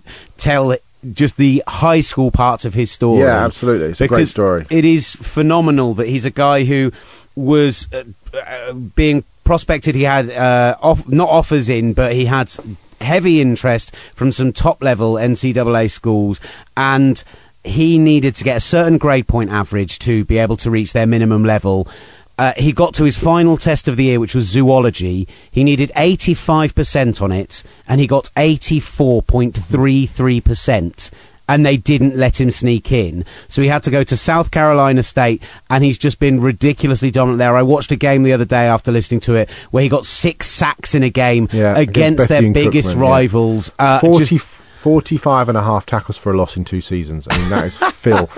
and I understand it's at a smaller school, but if he can translate that in any way to a higher level, it could be hugely dominant. So that I just that I wanted to retell that story, having heard it the other day because it was stunning. Look, Simon, I am I, I imagine that Matt's gone for a little snooze, but uh, Simon, that dull. Matt, thank you very much, Simon. We will catch up with you much sooner than this. Simon, let me repeat this one more time. You are welcome on any time. Yeah, Are yeah. we going to try and do uh, the three of us the, the, the post round one podcast again? I am more than happy to do that. If you guys are available, I will do whatever you can do. I am. Yeah, it's, it's Bank Holiday Friday though, isn't it? On Friday, so I'll, there may be an issue, but I'm sure we'll sort something out. We can do phone, we can do Skype, we can do whatever works for you. We'll do whatever. I'm going to miss the first 12 or so picks. Oath. Yeah. Because I'm a idiot. You are. I got Why? the week wrong of the draft. What a clown. Yeah. So what So- are you going to be doing?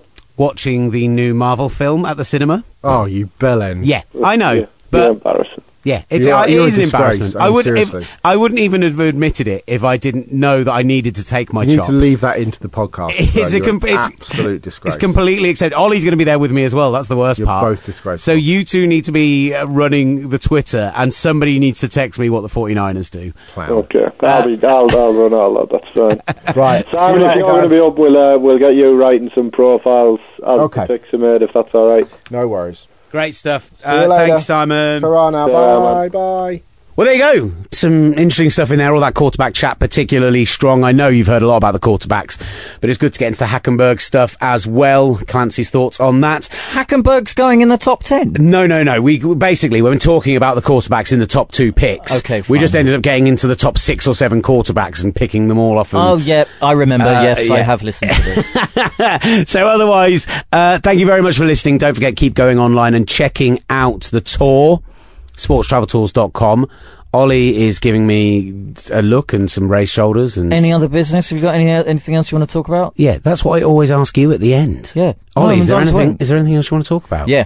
So there's a guy that works here who's not the brightest spark in the box. When you say works, right? Talksport Uh, one or two? Two.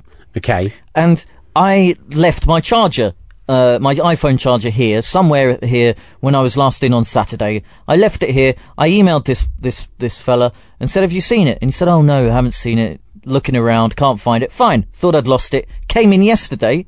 It was just sat there on the desk. And I said, this is my charger. And he went, oh yeah, that's been lying around for a couple of days. Stunning. I mean, Absolutely you couldn't make it up. He's an idiot. I mean, what? Just, I almost bought a new, a new charger. Right. Uh, If it's the same person I think you're talking about. Uh, yeah, I, I was going to bleep out his name, but that's fine. Oh, right. If you're going to keep saying it. No, just bleep out again. If it's the same person.